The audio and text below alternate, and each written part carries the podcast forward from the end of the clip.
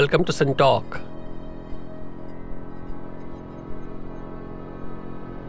The SynTalkers around the table today discuss the not so obvious. We'll think about unexpected, non obvious outcomes in various domains and what leads to them. Why is it not always trivial to prove an obviously false statement to be false? How much of obviousness is purely syntax dependent? Do we always parse and why? What are the traits of most fraudulent proofs? What is the difference between justification, verification, and proof? Can the underlying axioms of any specific human reasoning be exhaustively enumerated? Is vagueness a feature of language or of thought itself? Is proof a kind of consensus? And will the notion of true and truth itself soften up in the future? We are pleased and privileged to have three SynTalkers with us here today. Dr. Tanmay Bhattacharya. He teaches linguistics in University of Delhi. He specializes in Chomsky syntax and also works in many other areas, both in linguistics and outside. Professor Meena Mahajan. She is a professor of computer science at IMSC in Chennai. Her main research area is complexity theory, and she also loves solving combinatorial puzzles. And Dr. Kit Patrick. He teaches philosophy at Azim Premji University in Bangalore he studies how scientists and other experts reason starting from very imperfect positions.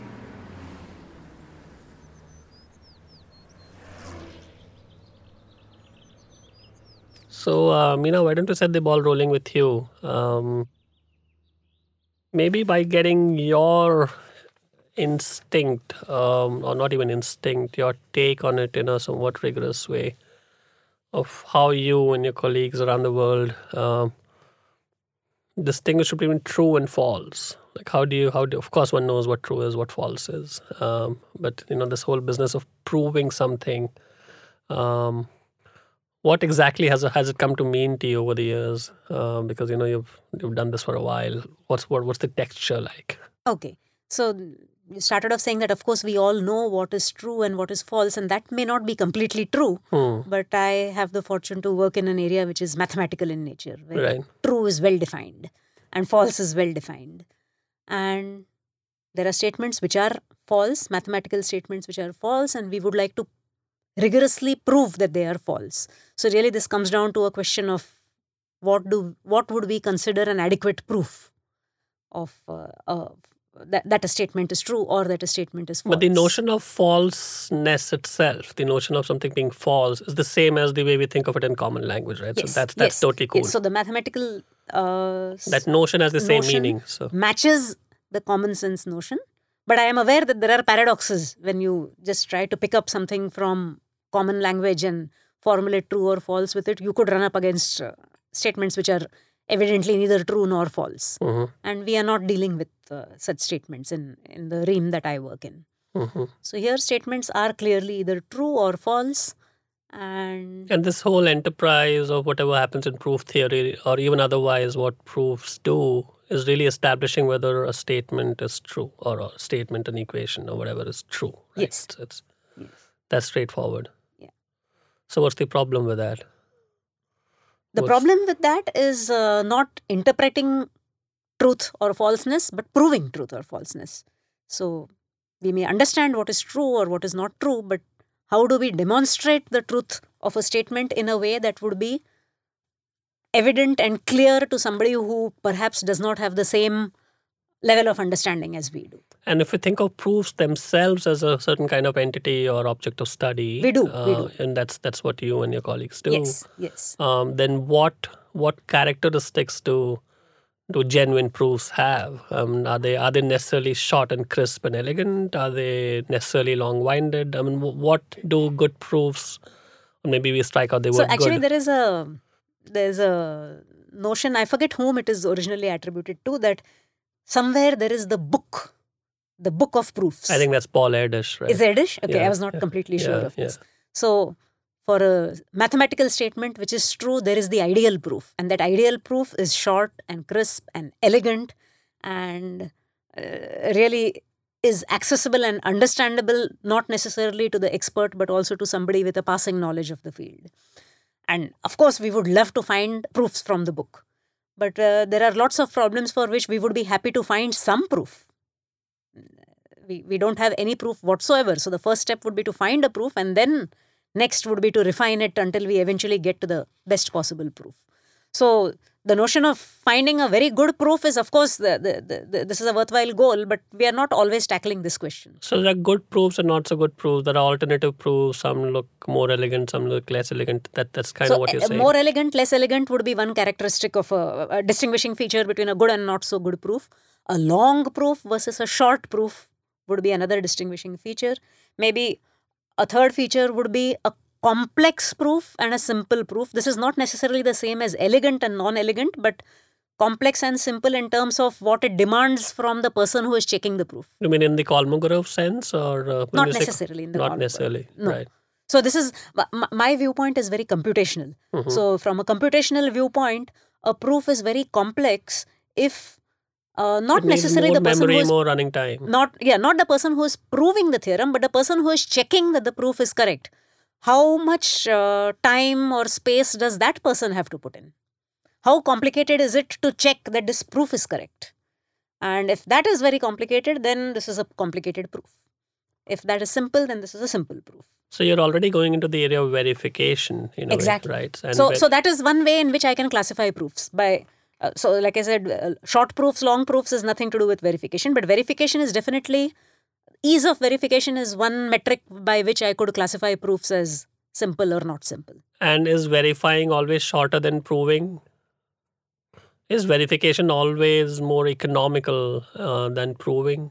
is uh, so yeah so shorter is not the right word i would use there but economical maybe i can so is verification easier than proving? Yes, easier. in easier in whatever metric again i i wouldn't say it is always easier but it is not likely ever to be harder so the, it requires some creativity and ingenuity to come up with a proof in the first place it does Mhm. not necessarily require creativity to check a proof line by line to check that whatever inferences have been used in the proof are indeed valid inferences now there are uh, several situations where the ingenuity required to even come up with the proof in the first place is not really significant. Somebody who is uh, able to verify a proof is probably also able to come up with a proof. So there are there are questions where uh, ingenuity is not a big deal, but there are lots of questions where really that uh, that ingenuity we are not able to put our fingers on. So there's a whole bunch of theorems, statements that we know are true, and we do not know how to easily prove them. But if a proof were given, we would know how to verify this. And before you get to proving something, or before you find a proof for a theorem or a whatever, uh, are you able to say beforehand whether the correct proof would be how long or short it would be? Like, do you know? I, I think one is trying to get to the traits of the proof, right? Are you able to say beforehand what the right proof is likely to be like? Uh, So, so maybe here I can uh, give an example. So this is an example of about uh, matchings in in graphs. So th- it comes from the combinatorial puzzles that I mentioned. So you have these uh, two sets of objects which you want to pair up, and there are some pairings which are allowed and some pairings which are not allowed. And you uh, the the statement being made is that in this setting it is possible to pair up everybody. What would be a proof of this statement? A proof would be an actual pairing, and to check that this proof is valid, all one would need to check is that all the pairings in which are given are actually allowed in the instance. This is an obvious proof of a statement which is true. But maybe I give you a different set of objects and different set of allowed pairings, and now the statement is in this collection there is no way of pairing up everybody. There is, let's say you want to form teams of two, and you can only put friends together in a team, and so, so some people will not be willing to be paired up with each other. And the, the claim is that it is impossible to pair up everybody.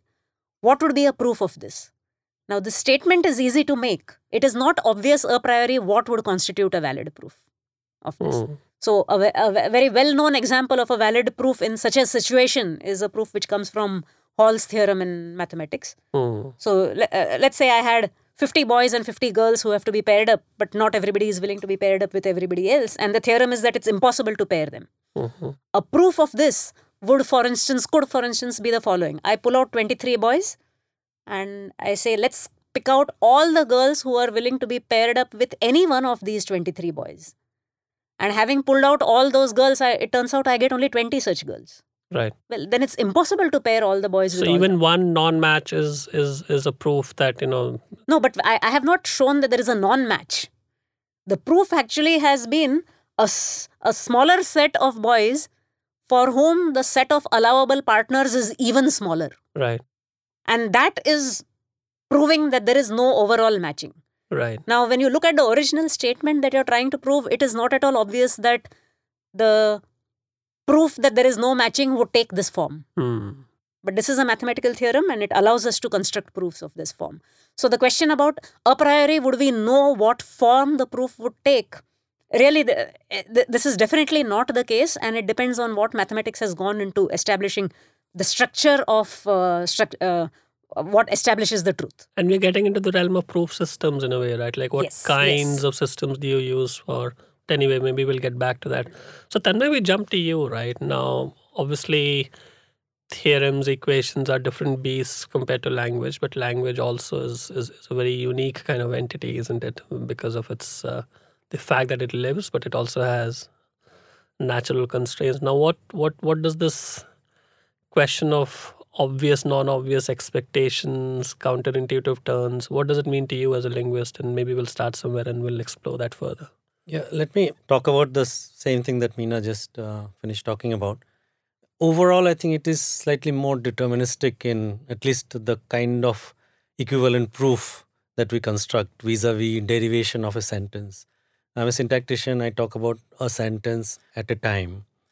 Um, so, first of all, this question about true or false, it's not um, deterministic at all in uh, grammar because there is a question of what of would be the equivalent notion of true? Something uh, that has ungrammatical grammatical yeah. but then it is uh, too simplistic uh, uh, worldview because there are issues of judgments so there is this question of unacceptability ungrammaticality and you would differentiate between the two. yes uh, grammaticality ungrammaticality is a theoretical notion according to the grammarian who is a theoretician this should be grammatical and this should be ungrammatical but uh, acceptability unacceptability is a question of judgment and the judgment could be for various reasons there are many reasons we are not interested in as like scientists uh, working within linguistics we are not interested in social reasons for example there could be social reasons regional reasons language background reasons etc yeah. so we don't take that into consideration, um, but there are other disciplines, subdisciplines within linguistics that do. But in our discipline, in syntax and let's say semantics, we would consider something unacceptable if it is uh, difficult to parse. So there's a question of um, So it Uh, needs the too much processing time. too much processing in the sense of uh, the level of embeddings. I can come to that little later. First, Sure. let me address the broad issues.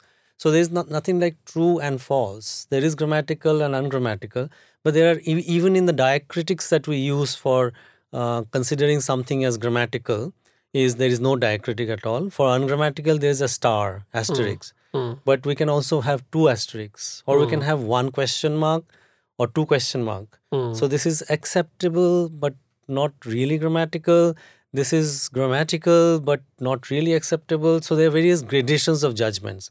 And as uh, scientists, again, I'm staying within the paradigm of science.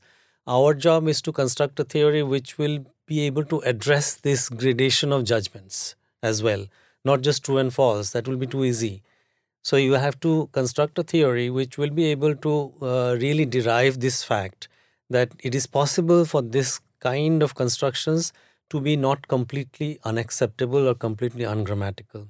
So I think the nature of proof is also therefore uh, different. So this uh, one thing that Meena said about verification of a uh, proof that doesn't exist at all. But uh, the economy consideration which you uh, pointed out does work because um, there is a famous discussion about 10 years ago when this uh, n- new theory, minimalism, came into the picture about uh, economy playing a far greater role than it did before.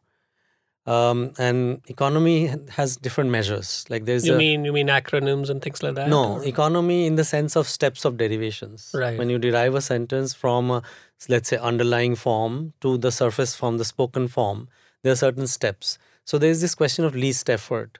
Hmm. And the discussion was is least effort a mere counting of steps, Hmm. mere counting of derivational steps, or is it something else? How do you define your economy measures? And more or less, the consensus was that least effort is something uh, something different. Uh, let me give an example. Mm, this is an example about uh, ambiguous sentence, a sentence having more than one meaning. Uh, take an example like uh, birds that fly instinctively swim. Now you can I read it in one way, but you can also read it another way. Birds that fly instinctively swim. These two have different meanings. So there are two meanings of this. But when you write them down, you would do different punctuations, no, right? there is no there's no punctuation here. yeah, th- because no the pause uh, Yeah. doesn't require a po- comma here. And anyway, the writing convention is not a really linguistically defined. Right. Orthography is not really linguistically uh, um, dependent. So Yeah. orthography is quite an independent thing which changes uh, little, and it's not determined by native speakers' uh, intuitions. But in this sentence, you have two meanings: uh, instinctively flying birds swim, or um, birds that fly instinctively swim. Yeah. But interestingly, if you move this adverb instinctively in the front of the sentence, so if you say instinctively birds that fly swim, then you have you, you get only one meaning. Yeah. One meaning is crossed out. Yeah. So then the issue is why this is so. As a linguist, as a science uh, scientist of language, I need to construct a theory which will be able to explain this. But they're two very different messages, no? I mean, just moving the word Yeah. instinctively up front. That's, that's in fact that's a third thing. Uh, no, that is that that is one thing versus the instinctively staying within the sentence. Hmm. Uh, I don't have to get into details, but the thing is that uh, one of the ancient things that which we still stick to that is ancient grammarians also did this. When you said when you look at a sentence, what is the first cut that you do? First cut division. If you if you if a child is asked to divide a sentence, what is the first cut that people will do? And usually it has been that after the subject. So there's the subject and predicate. Hmm. The subject and the predicate talks about the subject. That's the first cut. So here, if you do that, you're able to do that, then you see the structures are very different. When you Hmm. move instinctively in front of the sentence, in order for it to apply to or have scope over, the technical term is to have scope, Scope, over. right. To have scope over the verb, there are two verbs here fly Yeah. and swim Yeah. to have scope over fly, it has to do a deeper search because that fly is part of the subject. Yeah. Birds that fly. Yeah. That is one part of the sentence. Yeah. The other part is actually the spine of the clause in a way. Yeah. So instinctively can have easily scope over swim, although linearly it is farther. So birds that fly instinctively birds that fly swim, fly is nearer. So if you see linear distance, they instinctively should apply to fly. But then native speakers, you asked 100 speakers, 100 out of 100 will say that in this example, where instinctively is at the beginning of the sentence, it applies not to fly but to swim. Then the question is, what is a native speaker doing? Why is he doing it like this? And the answer is that it is a deeper search to apply the uh, adverb instinctively to fly. It is much easier search to apply it to swim. It's like uh, somebody said it's like a question of deeper pocket. If you hmm. want to get some change out of your pocket, hmm. you have too many pockets, then it's very difficult to go to the bottom pocket. Hmm. But you have one straight pocket, you can get your hand into it and get your change out. So the search time, memory time, search time, everything is easier if you stick to the main predicate part of the clause. But here, you know, with uh, birds, that is the modifier of the birds, um, birds that fly, it becomes more complicated. So- and this has been seen, um, you know, constructions uh, across constructions uh, for uh, all languages. It has been seen, not just example, other examples. And So- children just so- acquire it at uh, age two. So sociolinguistically or whatever, right? I think you use the sentence and three of us sitting here listen to you and I don't know whether we share the exact same meaning when you pronounce it a certain way and all that. So how does it work? Because the, they have different meanings and there are all these semi somewhat ambiguous sentences floating around. So that ambiguity remains, right? Hmm.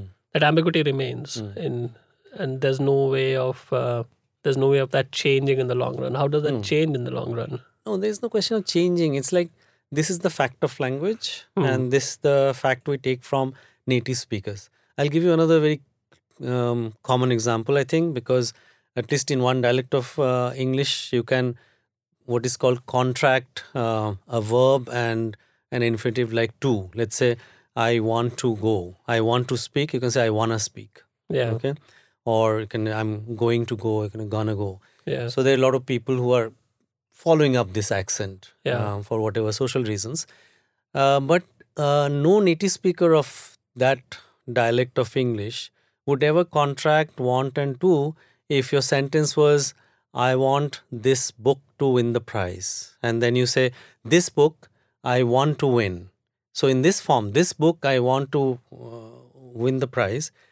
Want and to is sitting next to it. It's very immensely possible contract to yeah. contract it, but no native speaker will contract it. And here I'm talking about a form of spoken language. I'm not talking about some written English. This is, uh, let's say, American, majorly American uh, form of English. So where- how do these come to be, Tanmoy? well, this is uh, then if you look at the again the structure of the sentence. In this sentence, I want this book to win the prize. There is this book between want and to. So when you move that this book away, you say this book I want to win. Although it is there is nothing, there is air between want and to, but underlyingly there is a trace of that phrase, this book. So you can't contract it, and this is not taught in the schools. Yeah, but this, uh, somehow we share it. you share it and you don't uh, like overlap there is no overlap of judgment everybody shares it The- Yeah. so there are certain cases where there is 100% sort of agreement arising out of the native speakers but there are you're right there are other areas where uh, there is a variation of judgment and those are more difficult and we can talk about them later but at this point i wanted Yeah. to just say that uh, the notion of economy in uh, syntax is quite different from what Meena said uh, about in mathematics. So it, there is no verifier as such, but Yeah. verification But is in, a in a sense, the verif- verification process is that process of sense making and meaning making. No? In Yeah, a way. yeah, I mean, if you can make sense of it, then you kind of verified it to be Hmm. appropriate, if not true. Um, we jump to you, Kit. Um, your world, you've thought about reasoning a little bit over the years. Um, as it is, just thinking of mathematical proofs and language. Language is slightly more messy. Um, Meena manages to keep her world tidy, somewhat. Um, how does reasoning work? Is it is does it have an algorithmic kind of form? Does it go from one step to another, nice and neat? Um, what's what's your take on it? How does reasoning work? Start start with easy questions. Yes, start with easy question. Easiest one.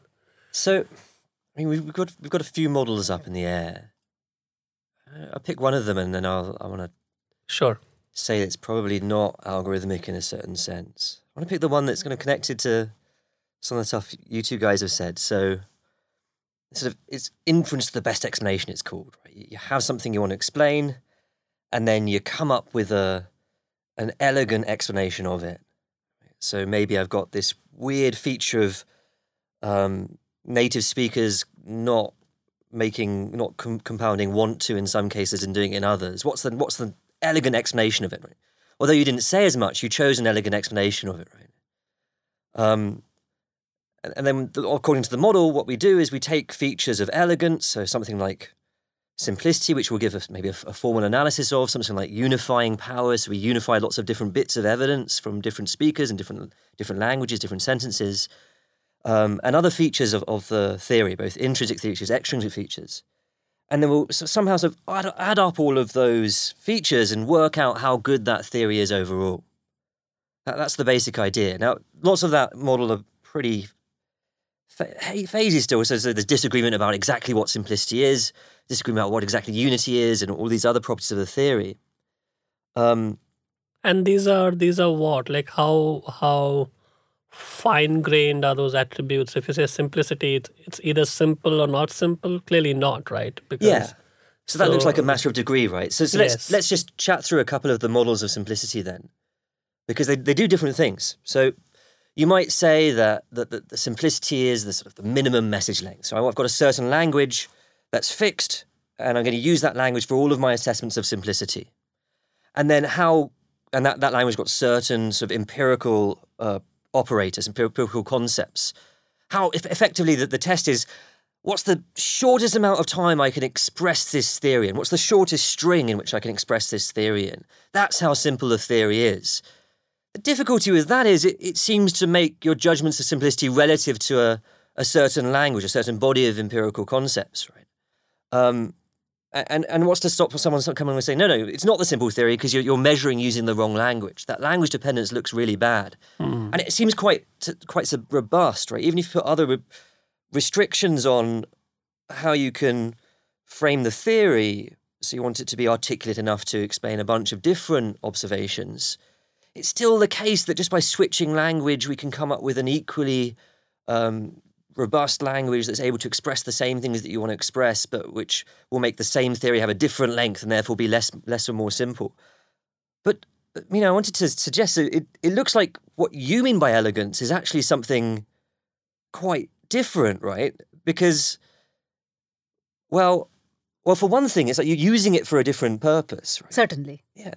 Because you can have a proof just a complex one, and you know it works. So it's not not complex, sorry, an ine- inelegant one, right? You know it works. Hmm. So there's a there's a mystery, right? Why why look for the elegant proof? Why look for the proof that's in the book? Because with your case, it, it, makes more sense, right? Because we're looking for the simple theory because we think it's most likely to be the right one to make to make the best explanation of what's going on.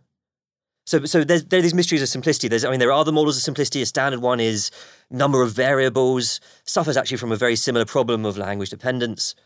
Um, but at least we can show that under certain conditions, if you have the right number of variables, then you're going to be able to make predictions. If you have too few variables, you're going to project noise into the future. You're going to overfit.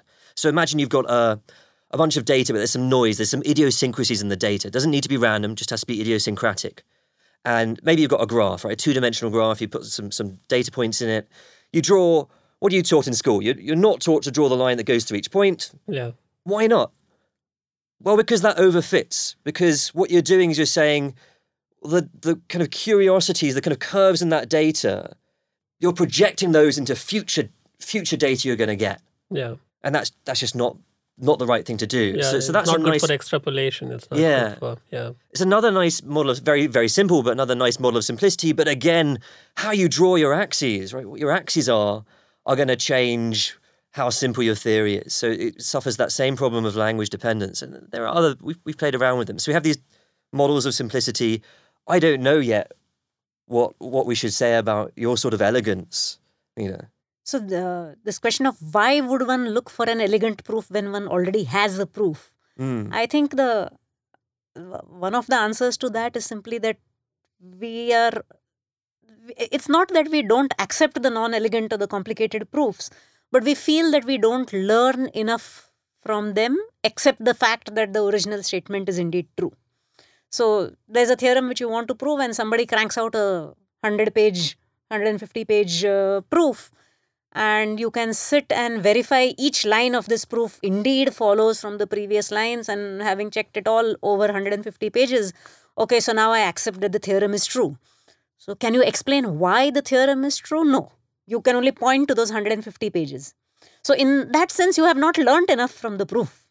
An elegant proof should not only prove that the theorem is true but it should give you some insight into why the theorem is true. and is why true. is it that insights lie only in short crisp proofs and not so this in... is probably related to what we think about the powers of human reasoning. Right. Can a human being really extract this insight from a very verbose argument so it's similar to courtroom dramas which go on over days and weeks and months. In a way, it's similar to what uh, Tanmay was saying a while ago, right? There must be natural limits to how long sentences can be and so on for you to actually continue to comprehend the meaning. Yeah. Um, uh, would that be fair to say? Yeah, well, that's true at one level. For example, this uh, relative, these nursery rhymes, hmm. the rat that, the cat that chased the rat that ate the mm-hmm. cheese. You know, you can keep on saying one sentence for your one life, hmm. but that very short life because you probably die of breathlessness or something like that. But it is mathematically possible to just say one sentence. But then the nursery rhyme, of course, stops at some point because it gives you a finite verb that lived in Peter's house or something like that. So it cuts the uh, uh, uh, that uh, recursive Well, it has, it has it has length, but it doesn't have that high complexity, right? Yes, yeah, that's a different issue. Your Yeah. first question was different. The complexity comes from where you do the embedding. This Yeah. is like this is the embedding. It's not really embedding. You're chaining one thing to another. Yeah. So you're talking about the cat, then you're talking about the dog, then you're talking about the whatever animal, but uh, and then you're coming back to the uh, first one, the rat or the cat. So you're ending the sentence like that. But suppose you want to talk about the rat and then talk about the cat. So the, take an example like the the rat, uh, the cat chased, uh, ate the cheese. That's fine. People can process it, although it's slightly odd. But the moment you say the rat, the cat, the dog chased, killed, ate the cheese, it's Yeah. processing completely breaks down. Yes. Although it's exactly the same process of embedding. I can show you by drawing tree diagrams that it's the same process of embedding. So, would you agree that there's something similar at work when mathematicians like Yeah. uh, Meena are looking Yeah, for yeah. Uh, crispier proofs? Yeah, but I want to say one thing. I think also it comments on the nature of science. So I sometimes say, maybe wrongly, but uh, uh, just to inspire the linguistic students more that they're doing something really worthwhile, to say that this is really a hard, it's a hard science.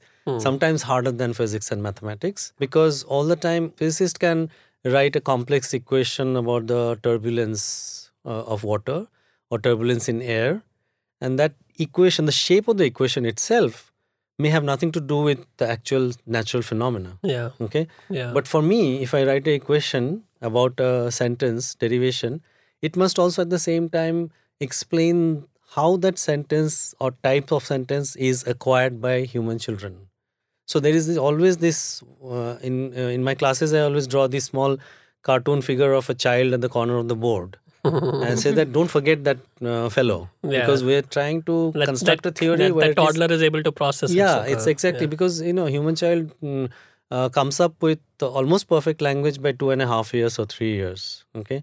And how do they do it? And this whole poverty of stimulus business that there are too little data out there in the world but they come up with the right kind of uh, grammar. Uh, we have to construct a theory which addresses that question. But you know, understanding or comprehending something is different from reasoning, right? Um, that, does this say anything about this two and a half year old toddler thing, Kit? Um, does that tell you anything about reasoning and its nature per se? Yeah, yeah, um, for sure. What does it tell you? I was wondering if we could go back a little bit and then come back. Sure. Go back to your earlier claim about telling us about science itself, right? So let's separate out explanation and understanding. I could explain something well without understanding it. Supposing I I give you, I don't know, I give you quantum mechanics and I give you this beautiful explanation, but you're mathematically naive and, and for you it gives you, you no understanding whatsoever, but you have the explanation. Mhm. You might think I could give you understanding without explanation. That's a little bit trickier, right? Um, just so stories, right? Why did the rhino get the um, rumples in his skin, right? Because the took the skin off and it got got little um, dirt in it, and he scratched himself up, and that made him all have wrinkly skin, skin, right? So, but in in any case, at the very least, explanation looks different from understanding. So, what does this notion of elegance give us if it's not getting us to truth? Well, or something like truth. Well, is it getting us understanding? Quite possibly. Yes. Um, is it getting us more though? Is it getting us explanation? Now, explanation in, in in the field of linguistics looks perfectly sensible, right? It's a causal thing, right? Why did I? Why is why is there milk all over the floor? Because I knocked the milk over. Right? I I spilt it. I'm just citing a cause. But in maths, there's no apparent causation. So what on earth is it to mathematically explain? Why why do you say that? Because one step leading to another, the previous step is the cause for the next step and so on, right? Um, In in your In fact- mind, one thing's causing another, but of course the proof isn't in my mind because it's after all the same thing which you come to realize and is comes to be the thing which you're thinking about too. but, but Meena, any proof would have a causal link from one step to When, another. when you write down the proof, you are using inference rules. At, Right. uh, Mm. when you're stating that this proof is correct, you're stating that each line of the proof follows from the preceding lines via some accepted rules of inference. True, but that's also true, isn't it, for the long proof? That's So- also true for the long so it can't be that the short proof is adding explanation in that sense, which the long proof doesn't have. No, it's not. If It's true. anything, the longer proof should should somehow be more than the shorter one. But I Yeah, yeah. so, so the mystery remains a little bit. I mean, but I, it does strike me there is something which is mathematical explanation. We just don't know quite what it is yet. My favourite example of this is from Peter Lipton. He says, take a bunch of sticks, right, and throw them up in the air ra- at a random orientation, uh, and take a photo, and you'll find that most of them are more of them are closer to horizontal than they are to vertical. Why mm-hmm. is that? Well, maybe it's because you threw it up funny. Maybe it's because of I don't know something funny going on in the wind, or maybe it's because the area of a sphere, kind of forty-five degrees from the horizon, is much bigger than the area of the sphere forty-five degrees from the vertical. There, roughly, there are more ways to be closer to the horizontal than they are to the vertical. It looks there like mass is doing explanatory work. It's not causal. It's not like the, the, the Euclid is somehow causing Euclid, axioms of Euclid is something causing this this physical fact. no, certainly not. Not in that Yeah. sense. So maths does seem to be explanatory. I want to I want to suggest there's more of a role for elegance than Uh-huh. than you than you're, you're giving it credit for. I don't know. Is that what do you think? I did not think of it this way. It's And you know, even mathematicians are human beings, right? So maybe you're just looking for elegance as I a think human that's what being, was as, saying as, earlier. as opposed to it necessarily being a mathematical attribute. But your point, Meena, is that there is something mathematically different about shorter proofs than longer proofs, or that's not very clear. No. No, what I was trying to say was uh, in this realm of, you know, what understanding do you get out of the proof? That an elegant proof. So I'm not conflating elegance with shortness. sure, sure, sure. but uh, an elegant proof will provide more understanding of the underlying situation than an, than an inelegant proof. An inelegant there- proof may even be obfuscating things along the way. Are there deceptive proofs? Are there for fraudulent proofs? Are there proofs that look correct but are not correct? No, those would not be proofs. They would not be proofs to begin with. They would not be. They are fallacies, fa- fallacious proofs. But there are sentences which are like that. that Yeah, aren't- yeah, aren't there, then- which syntactically they look perfect, um, and you know you you kind of almost immediately and instantly get the meaning, uh, but the meaning is nonsensical or something like that. Yeah, both ways actually. You can uh, like this famous celebrated Chomsky sentence from 50s, colorless green ideas sleep furiously. Everything is perfect grammatically there, Yeah, but you just can't. It's a beast as far as semantics is concerned.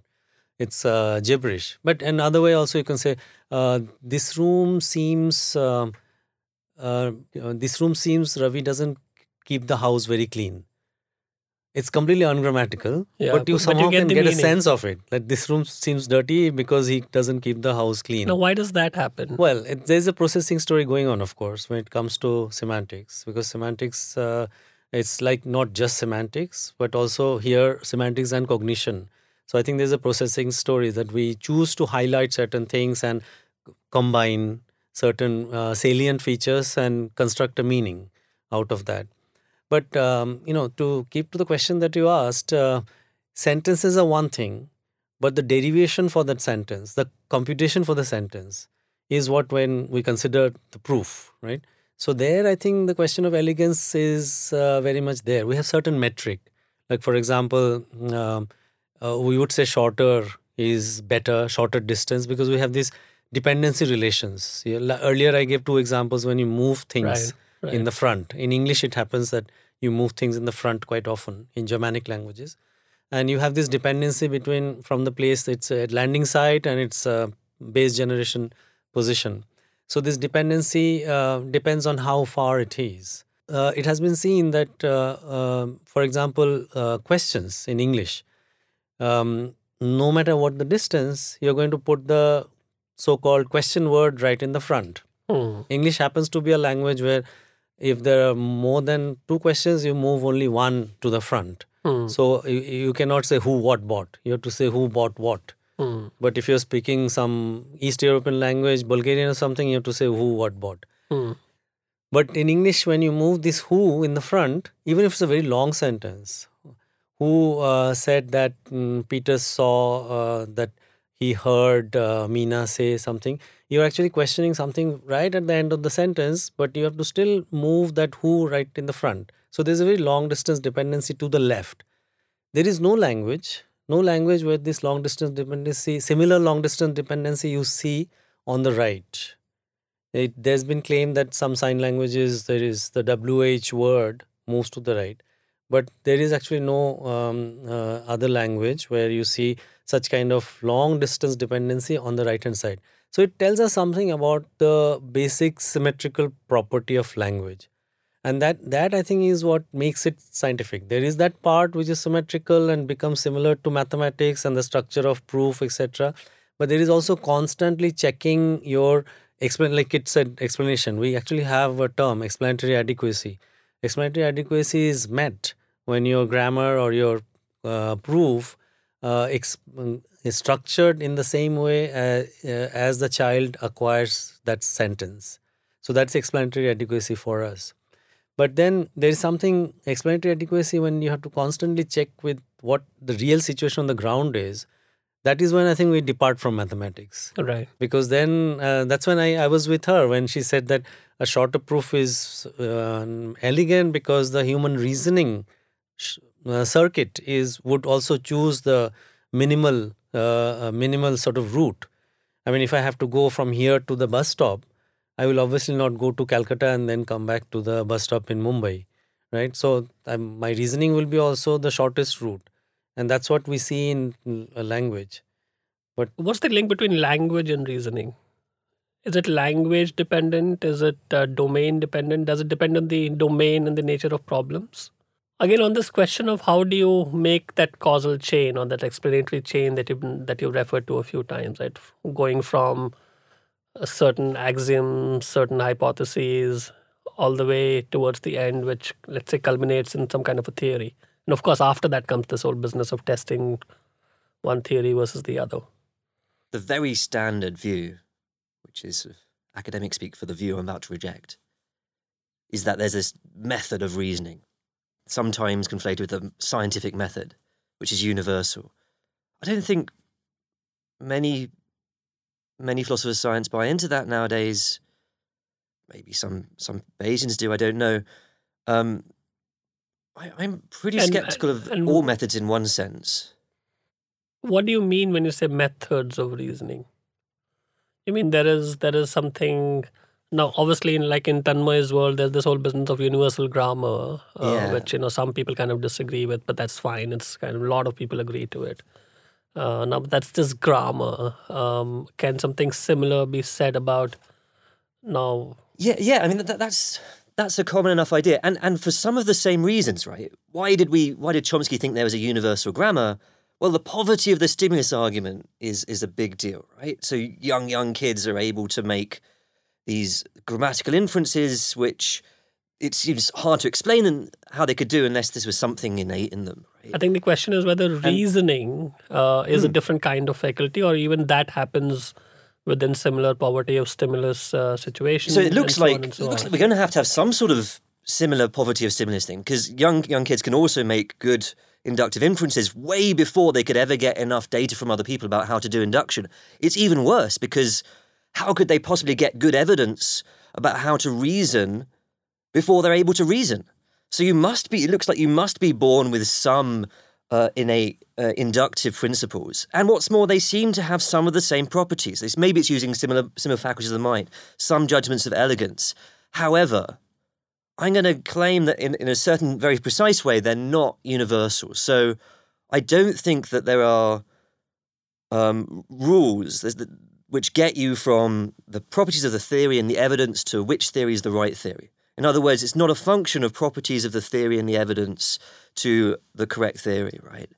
Um, I mean, the argument for that's a little bit fiddly, but um, but it's kind of it's kind of worrying because we can go through the argument if you like, but um, it's kind of worrying because if what there aren't it? rules, what's the argument? So this, the argument is is is an application of this this theory in economics called Arrow's theorem. Mm-hmm. So theorem is usually used to show that there's no possibility of democracy, right? You've got social choice theory. Social choice theory, right? Yeah. You've got you know you've got the um, voter and you've got yeah, yeah, candidates and so forth, right? So all we do is we um, switch out uh, voters for properties of the theory, simplicity and unity and fit to empirical evidence.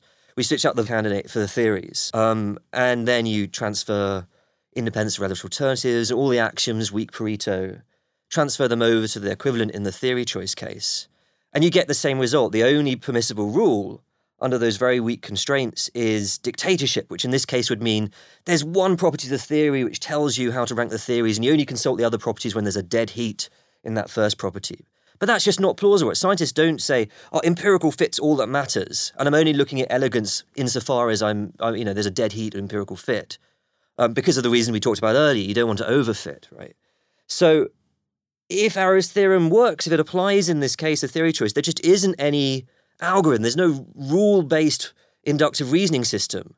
So, what on earth goes on? Well, I don't know, but there are no universal rules. I don't really, yeah, and that's that's how on earth could we be reliable? How on earth could little kids make good inductive arguments when there aren't these general rules that they're born with? They must be born with something. What are they born with?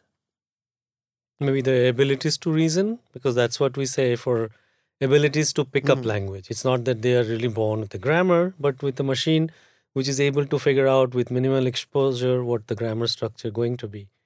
So Ye- can you yeah. think of something like that? So it's going to be it's going to be something like that, isn't it? Going to be sort of a disposition to learn a way of projecting your your evidence into the Mm. future. Um, but what you can't be disposed to do is just pick up rules. So that you can't be disposed to pick up grammatical rules because that again would fall under Arrow's theorem. So what, what are you being disposed to do? But are you Um, saying that maybe reasoning is also culturally determined?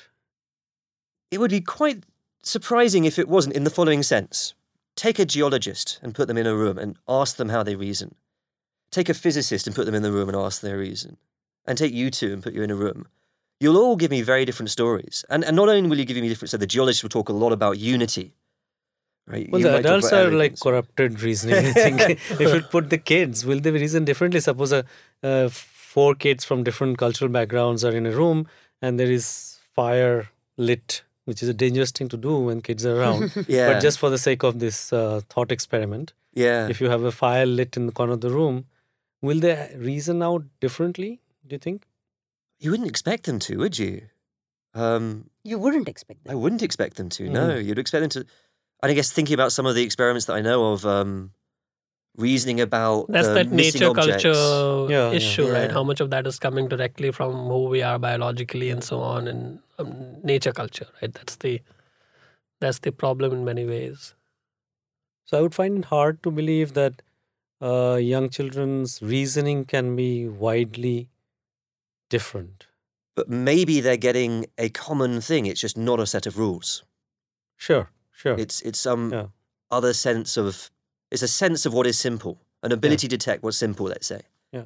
and a reliable ability to detect what's simple, but not one which you could capture within a rule where a rule is just a function Of for course features to, not. Yeah. to assessment. So, Meena, maybe we can ask this question in your domain, right? Mm-hmm. Because this whole business of proofs and proving and doing what mathematicians do is is a form and kind of reasoning. Hmm. And there, like you mentioned a while ago, it's just you start with certain axioms or whatever, something very basic. And then there are a bunch of rules and moves that are permitted. And then you just go from one step to another. That's kind of broadly what happens. Yes. So, wh- where would you be on this question? Obviously, mathematicians need a crazy amount of training and all kinds of rules to go Yes, but where- the mathematician's viewpoint is also uh, not directly applicable to these situations because we already have a very uh, formal, formalized, rigid model. so when we say in a mathematical proof you have these axioms and you have these rules, in a real life situation you do not even know what the axioms are. yeah. So somehow a lot of this just breaks down. So I, I would find it very difficult to reconcile uh, this notion of proof with an explaining of the reasoning that a child does. What Kit was saying a moment ago that perhaps kids are born with the ability to tell what is a simple proof. Uh, If if that is the case, that also I would find astounding because at least in a mathematics is picking up various real life situations perhaps and then trying to formalize them in some way or the other.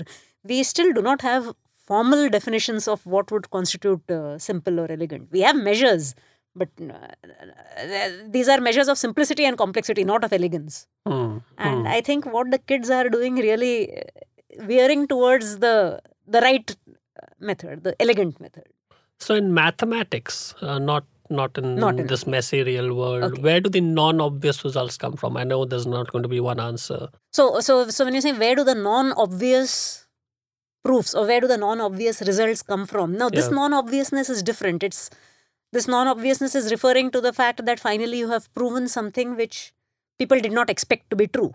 Hmm. And why did they not expect it to be true before it was proven was uh, ju- is just insufficient knowledge. Mhm. Yeah. So so th- that that's a different domain. But I would say that, so. So another place where something non-obvious comes in is uh, uh, has to do with verification in a computational sense, verifying a proof.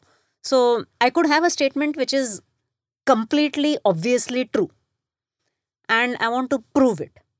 It's it's, it's uh, the, the the the truth should be self-evident to anybody with some modicum of intelligence. But maybe I want to dumb it down further, address somebody who can really do a very simple line by line check. And now, depending on to what level you want to dumb it down, the proof may become very long or may still remain moderately short. So now the, the fact that if, if you if you run into a situation where the proof has become very long, then suddenly it looks like oh the statement is not obvious because it requires such a long proof. Hmm. But why did it require such a long proof? Because the person who was verifying the proof was not uh, capable of making higher leaps of uh, reasoning. Yeah, so in that sense, the shorter proofs are in a way the every They are single addressing a more enlightened. because uh, every verifier. single step is a compound statement and in many ways it's referencing many many many other aspects Yes. now equally in that same vein why are false statements sometimes very very difficult to prove as being false Actually, uh, the in, same- in this context, for false or true would not matter so much. yeah because exactly it's I would just same complement the true statement, and there I have a false statement, and maybe it's hard to prove that it is false. And if we jump to your world, then my, I mean, when thinking of language a little bit evolutionarily, um, there are forks and evolutions or whatever that happen on, on somewhat unexpected lines, right? Um, is that just a matter of chance, or there is something which is a feature of language, and you say that these are the changes that are likely ahead? Are some changes more likely than not in just the way languages evolve because of the whatever the morphology, the structure that exists at any point in time? Well, the claim is that it has not evolved at all. what the language Yes. the, so evolution is a misnomer when you uh, attach it with language. So Chomsky's claim this is a non-evolutionary theory of language evolution. It happened seventy-five thousand or hundred thousand years ago, a freak accident perhaps, but something and something then- like language came to the world and something then it like exists. language came to the world because it was able to do recursion basically. Because there is if uh, When you say language here, now you mean language with words. So the picture languages, the hier- no, I'm- hieroglyphs, I mean they language would not in the, have this structure. language in the mind basically.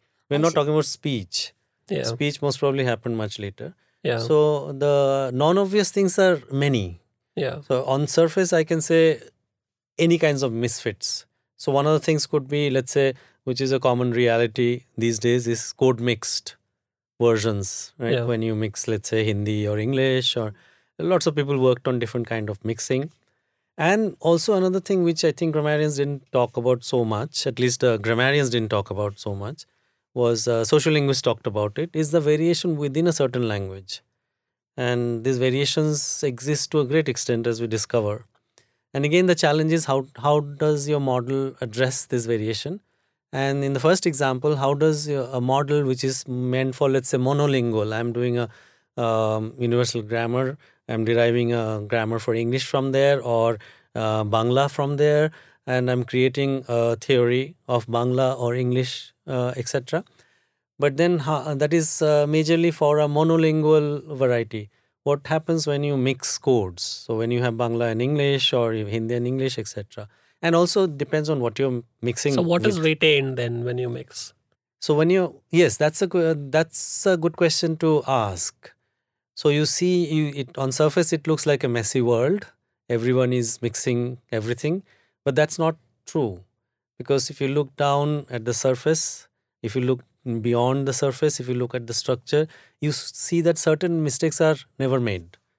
Uh, Let me Oh. give an example. For example, um, it's a maybe a young person's lingo, but you might be familiar with uh, this Hindi English mix. Um, so you can add a O with a uh, Hindi verb in an English sentence.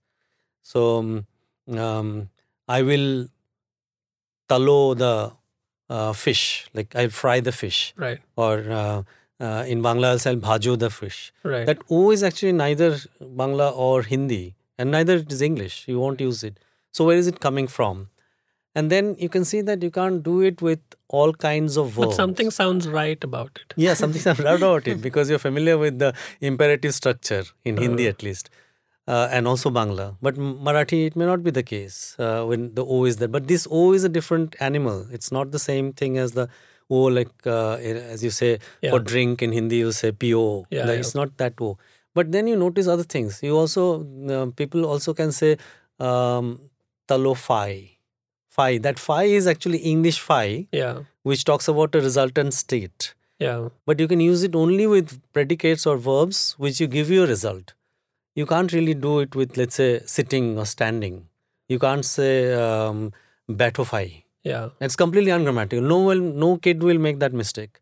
Whenever they're mixing randomly they will not say it.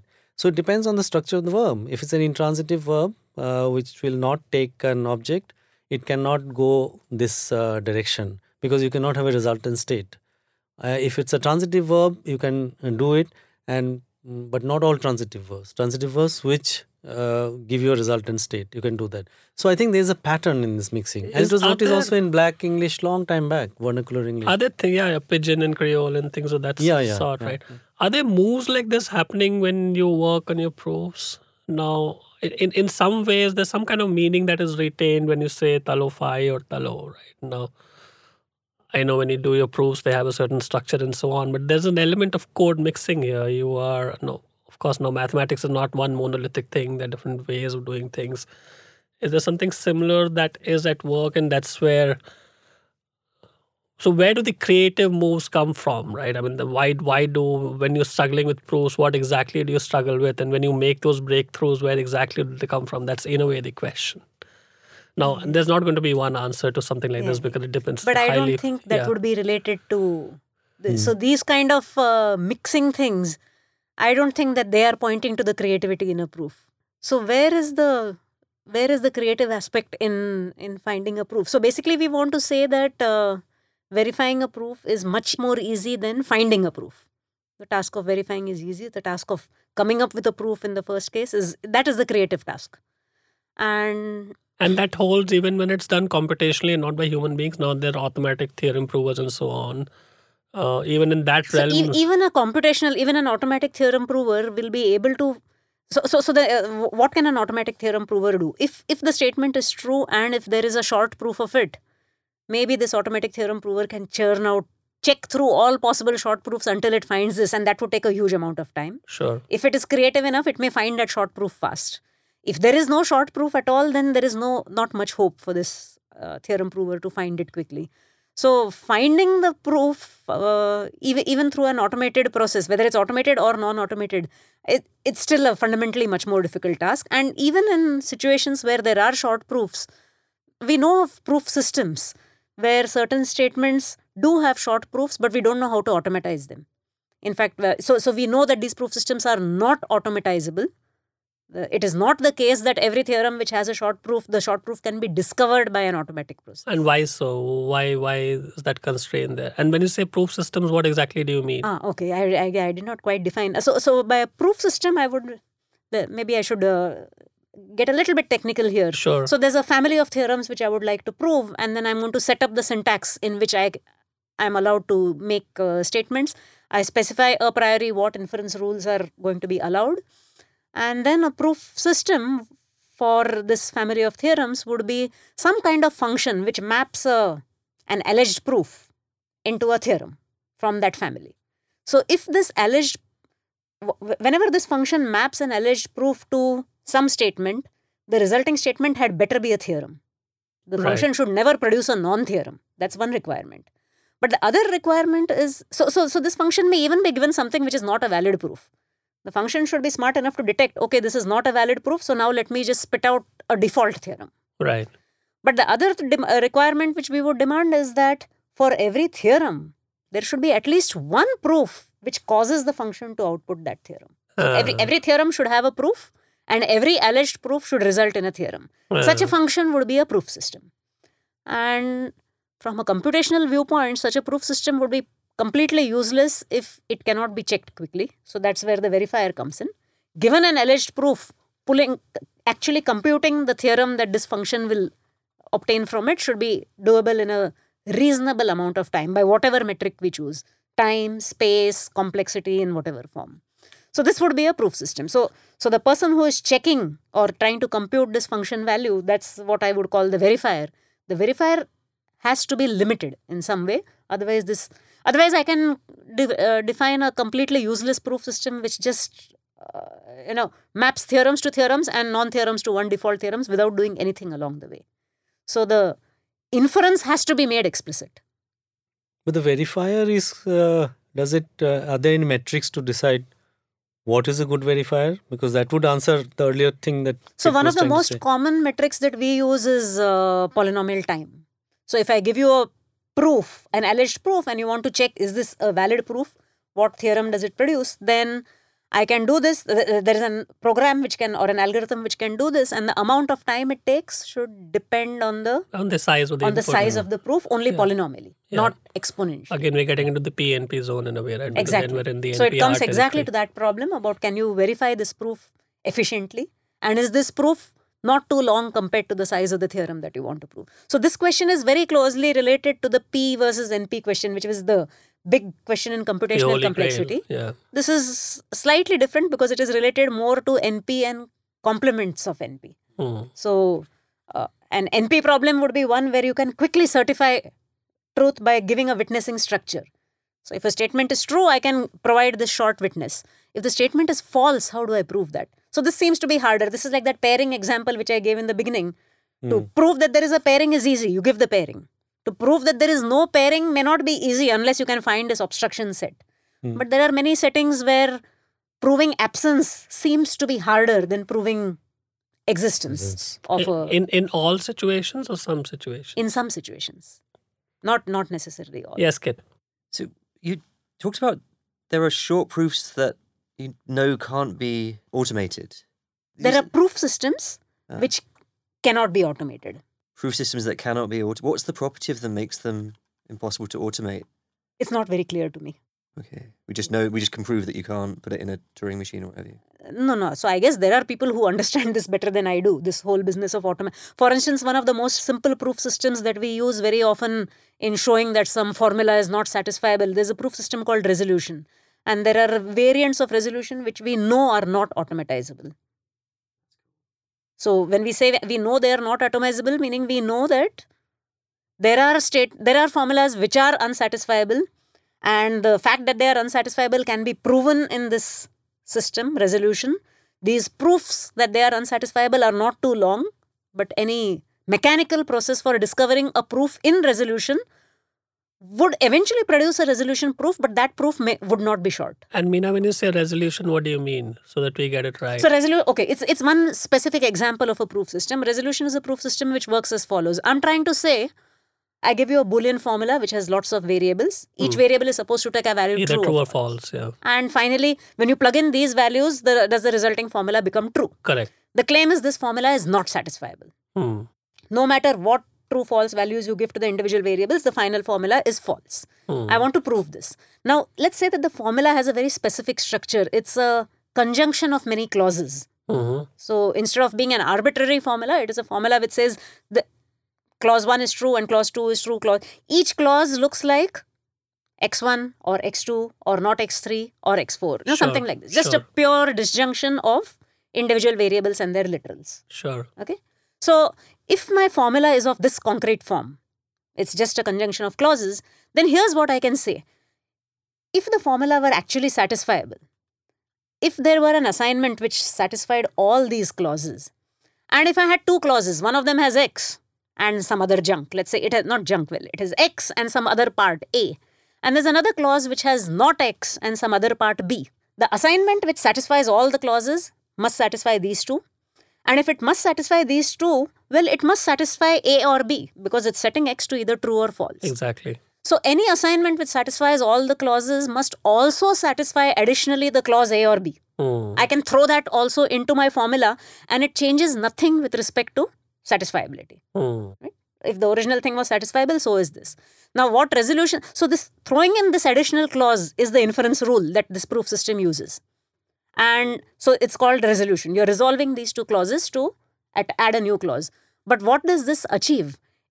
I am given an initial set of clauses which is not satisfiable, but it's not so obvious that they are not satisfiable. By repeatedly using resolution, I will make the unsatisfiability obvious and explicit by finally producing an empty clause. Right. It has no literal in it. Then it's completely clear. No assignment can ever satisfy that clause. Because the only way to satisfy it is to set something in it to true, and it is it has nothing in it.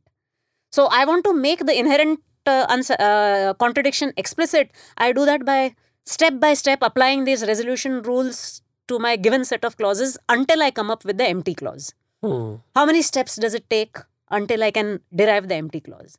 My initial set of clauses may may encode a, a, a something unsatisfiable, which is very obviously unsatisfiable. It could encode, for instance, something which says, "I have hundred letters and I'm going to put them into ninety boxes, and each box has at most one letter." Right. Obviously, untrue. false. Yeah. And I'm encoding this through a bunch of clauses. But from these set of clauses, if I use only the rule of resolution and nothing else, to come up with a final empty clause is going to take number of steps, which is exponential in the number of letters. So if I started with 190, it's going to be something like 2 to the 100. Hmm. Now, this is a ridiculous situation. You know, Hmm. it should be so obvious that this is false that you should be able to prove it efficiently. So, what this is really telling us is that resolution is a weak system. Hmm. It's, it's, it's telling us something about the proof system, not so much about the statement that we're trying to prove. But therefore, we get valuable information out of this. We know that this statement would be hard to prove to anybody whose computational power is comparable to that of resolution. Right. So that is where the verifier's computational ability comes in. This this you've used the notion of hard a few times. Does that surface in your world at all, Kit? What what about this? What about computational difficulty or difficulty itself of uh, problems, questions per se? Because you know, one is to give it attributes of simplicity, elegance, uh, empirical fit, this that, which which are, and because this whole question of hardness is a very different one. Yes, computational hardness is Is a very, very different, different from one, hardness of being able to prove a theorem at all. Yeah. Yes. I mean, yes, in as much as Turing's a philosopher, he's one of ours. No surprise. Yeah. Um, do we think about complexity of proof in that sense? Um, I mean, we certainly should. So, so for far too long, we did what um, just shouldn't be done. We pretended that human beings are these all-powerful, logically omniscient uh, robots. So, I mean, we still do this, right? If, if you're a Bayesian, if you think that um, people reason like probabilistic, like you, you think that people reason in this probabilistic way, but you, one of the assumptions has to be that you have to treat all logical truths as a as a probability of one, which would make Meena's job rather redundant, I'm afraid. if any human being, such a human being, existed. So some of us still reason that way, but but we we can't do that. Um, I'm going to what we, what we say what we have to do, then say why we're not doing it. So what we have to do is take account not only of reasonable constraints of the sort that, that you're talking about, but much more heavy constraints. We have to talk to the psychologists about what sort of reasoning processes normal untrained people can go through, because only then could we correctly describe what normal how normal people are reasoning. Um, why don't we do it? Well, right now we can't even work out how anything could do it, even a Turing machine, right? Um, take, for example, the puzzle which we've been skirting around a bit of like, where do the ideas come from? Yeah. Supposing I've got this space of, you know, I want to investigate a certain area. Um, maybe it's the color of a new bird I've discovered or something like that, or a, or a new sort of grammatical structure or grammatical oddity I've found. I'm looking for an explanation, right? It looks like there are an infinity of theories out there. This is this huge space to search through. Um, only one of which was true. And and worse, it looks like the way that I search is to take a few theories at a time and, and apply quite a very quite a difficult procedure to work out which one's right. Um, and, and Karl Popper famously thought that you just think them up at random, like it's just like evolution, blind variation, selective retention. Um, that can't be it. If it were, then we'd be tremendously lucky to hit on the truth in any decent amount of time. So what on earth? So, so we know something spooky is going on, merely in the creation process. What on earth is it? We can't even work out how to get around that very basic problem, let alone take into account all the limitations, all the more reasonable, psychologically plausible limitations of, of humans. I think we need to start start actually with machine learning kind of solutions and what because because in machine learning, right, Yeah, you're searching machine through these- learning seems like an interesting area Mm. to to ask some of these questions. Yeah. So so the answer is yeah, we should take into account this sort of thing and more, but um, we're not we're not there yet. We're not good enough at philosophy yet. Yeah, I think the question is, and maybe we end with this: of how do we know what one is missing? Right. Uh, that's that's. So where is where is this headed? Then my uh, Well, in the long run. Come back to the evolution uh, question that you asked. I didn't really answer it. If this so-called non-evolutionary theory says the language really has not changed, but we we do see language change. Uh, but uh, in that case, our claim would be it is a speech which has changed. And then if you see code mixing and you see patterns in code mixing, which you can explain. So the new thing that uh, has happened in the last uh, couple of decades about this research on uh, so-called misfits, uh, not so obvious, let's say, constructions like code mixing or variation, etc., is that uh, more and more people are trying to show those who are working from within grammar, not again those who are looking at soci- uh, social linguistic uh, point of view, but those who are working from within grammar, uh, they are trying to explain from the apparatus that has been set up already that we have a very good theory already and we don't need to change anything in the theory. Right. These are the forms which on the surface which have changed. Yeah. So that really uh, reinforces the ev- non-evolutionary theory that nothing has really changed as far as the uh, underlying structures are concerned. And I would go back to the question you asked, Kit, that because I think there is some uh, this in this non-evolutionary or the evolutionary both are fables in some way. I think there is uh, this whole issue of reasoning also is there because it is also um, uh, at the same time this 75,000 years ago, 100,000 years ago is the same time as out of Africa thesis, right? Yeah. People actually started Yeah, moving exactly. from East Africa and they're able to think differently. They're able to find sources of tools at a far distance. Their you know limbs and all of course had changed much long ago, but the ability to reason I think also was happening at the same time. So I think it is like I don't know enough about it, but I think reasoning and language to that extent, as far as evolution is concerned, our underlying structural properties are concerned, are kind of similar. Yeah. So, Meena, what lies ahead? I mean, do you what what are open questions for you in this context? Um, proof systems proves this business of true and false, this business of new proof systems. What are one or two open questions for you? So my open questions are very uh, technical.